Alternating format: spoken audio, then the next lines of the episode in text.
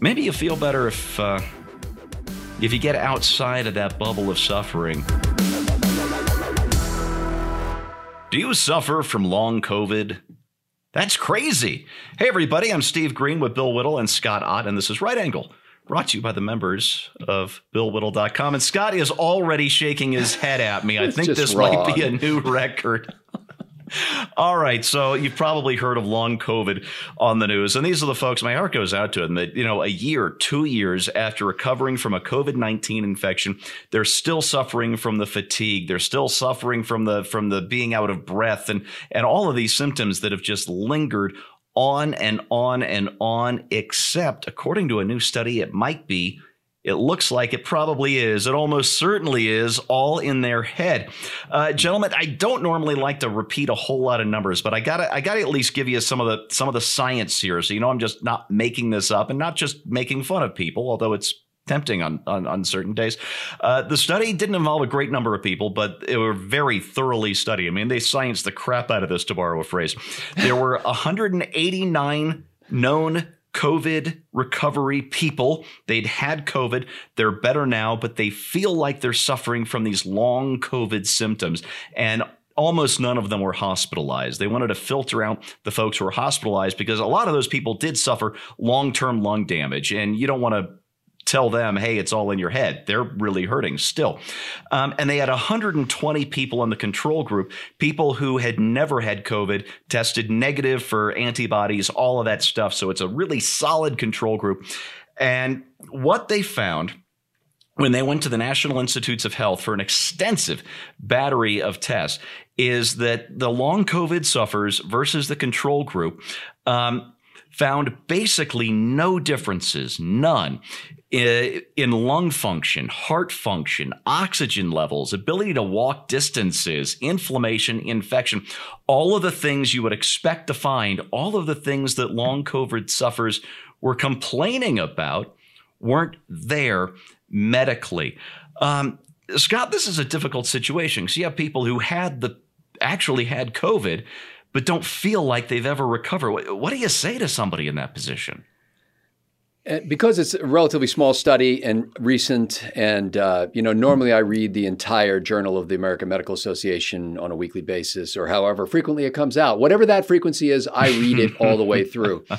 Um, but uh, you know, I'm not a doctor. Um, I couldn't even qualify to play one on TV. But I do see this in this story, and to me, this fascinates me.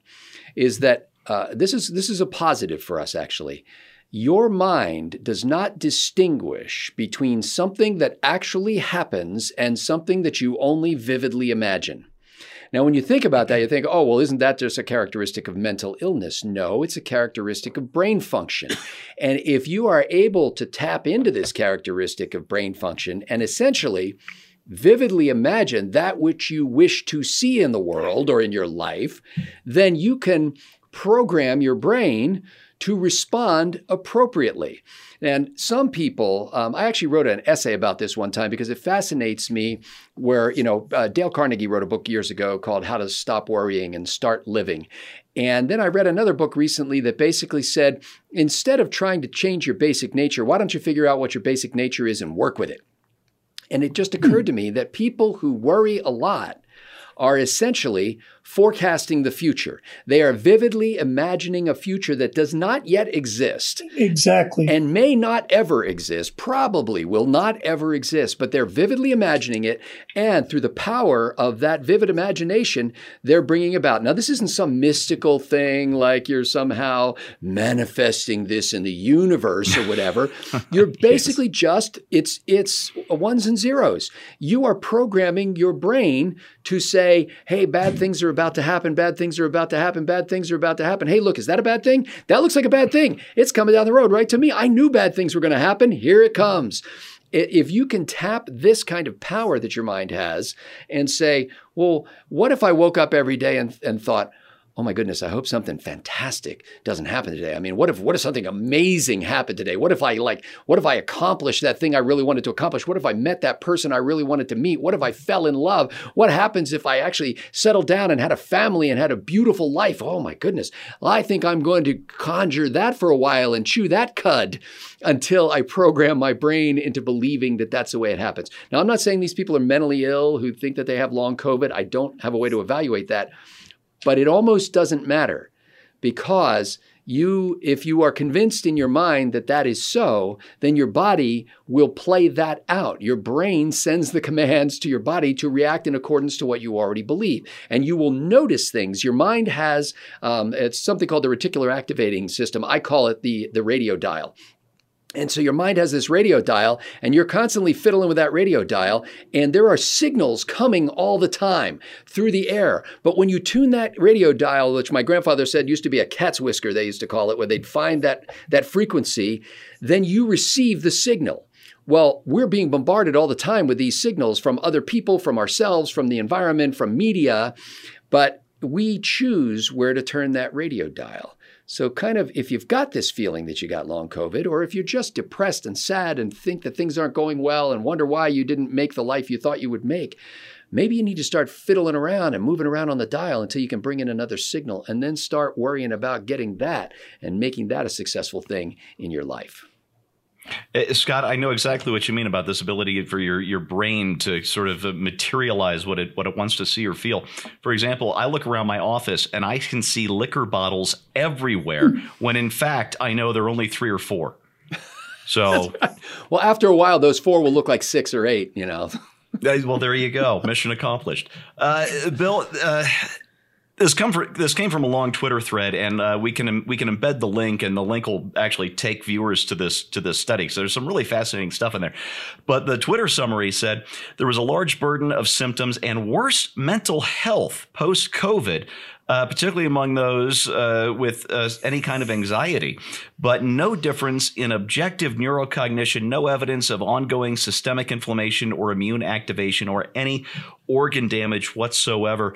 Um, and and I found that incidence of uh, of higher levels of anxiety among these folks to be telling, and I think it goes right into what Scott was saying. Uh, how much of that do you think might be due to people actually paying attention and believing everything that they've heard from our medical government complex over the last two years?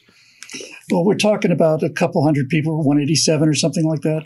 So in, in, the study, there's more than that. People, more yeah. more people than that claiming yeah. the symptoms. But if you think about 330 million Americans, it's an astonishingly low number. Whatever the real number is, it's it's a it's a really low number.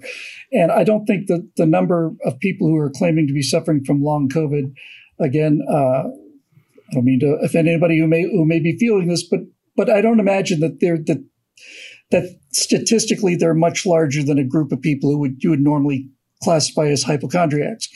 Uh, there's there's a significant percentage of the population is a hypochondriac. As a matter of fact, how many times have you guys seen variations of this uh, sketch? Where uh, somebody's reading about some new disease and yeah. they're reading out the symptoms, and somebody over there in the room is a well, one of them is sweating, you know, it's, it's from we've seen it a hundred yeah. times, yeah. right? So, so, and many other places.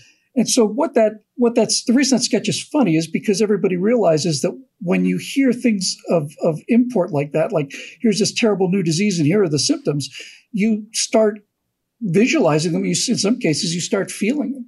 So so I think that's a part of it. I think also a part of it is it is a well, I'm the only one of the three of us that I didn't have long COVID. I had sort of medium short COVID.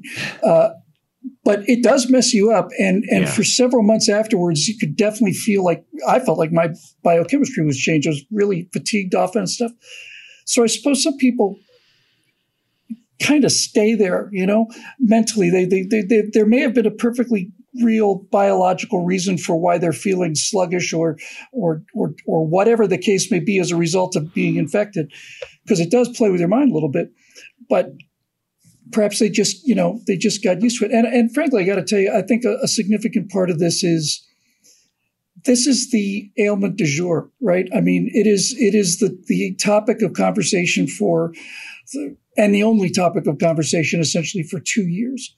And so I think when you throw all these things together, I think given the relatively small numbers of people, it's not it's not surprising to hear that this was uh, psychosomatic. Scott's right about the the brain and, and what the brain can create or or or not create. There's a lot of things the, the brain just blocks out.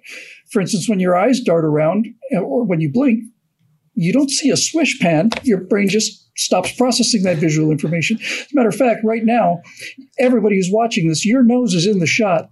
You don't realize it because your brain basically filters it out, but your but your nose is visible to your eyes when you think about it. And if you do it now, you'll realize, yeah, there it is. Yeah, some so, some more than others. Yeah, so so so there you go. So uh, look, I'm uh, I'm sympathetic to these things, but I'm also very curious, very curious to know what the voting demographics of the people who are suffering from this is. And the reason I say that is because here in Los Angeles, it, it's it's really re- significantly reduced, fortunately. But I still see a handful of people out there wearing masks, you know, just like defiantly now. Yeah. And it makes me wonder how much of this uh, long COVID thing is a form of uh, like it's almost like a, a, like a political ribbon, you know, that they're wearing. You know what I mean? Uh, you know, you, those of you who claim that COVID was nothing, well, I've, I've I, not only did I have COVID, I've still got it. That kind of thing. yeah. Uh, yeah, well, I, I do not want to make light of anybody suffering from what they're calling long COVID. As uh, Scott and Bill both pointed out, if you believe you're suffering from this, you are suffering. You are hurting. You are tired. You do not feel well. And for it to go on for for months or or even a couple of years, I, I can't even imagine that kind of suffering. And I'm I'm not going to make light of that. Uh, but maybe I can try and sort of talk out what might be going on here. Um, it's not that people aren't aren't suffering; it's that there's something there that is trying to be virtuous, but it's been corrupted by what they've what by what they've been told and what they believed since about uh, February of 2020. We were told it was it was virtuous to take all of these precautionary measures that turned out harmed the economy and didn't didn't actually help very much, if at all. Um, we were told it was. Uh, you were you were almost sort of a, a, martyr to the cause if you if you got sick. And maybe if you stay sick you you maintain some of that some of that easy yep. virtue. Um, and again i'm not saying this to belittle anyone but maybe you feel better if uh, if you get outside of that bubble of suffering and look around at that real world. It's uh, it's becoming a pretty good place again at least for now.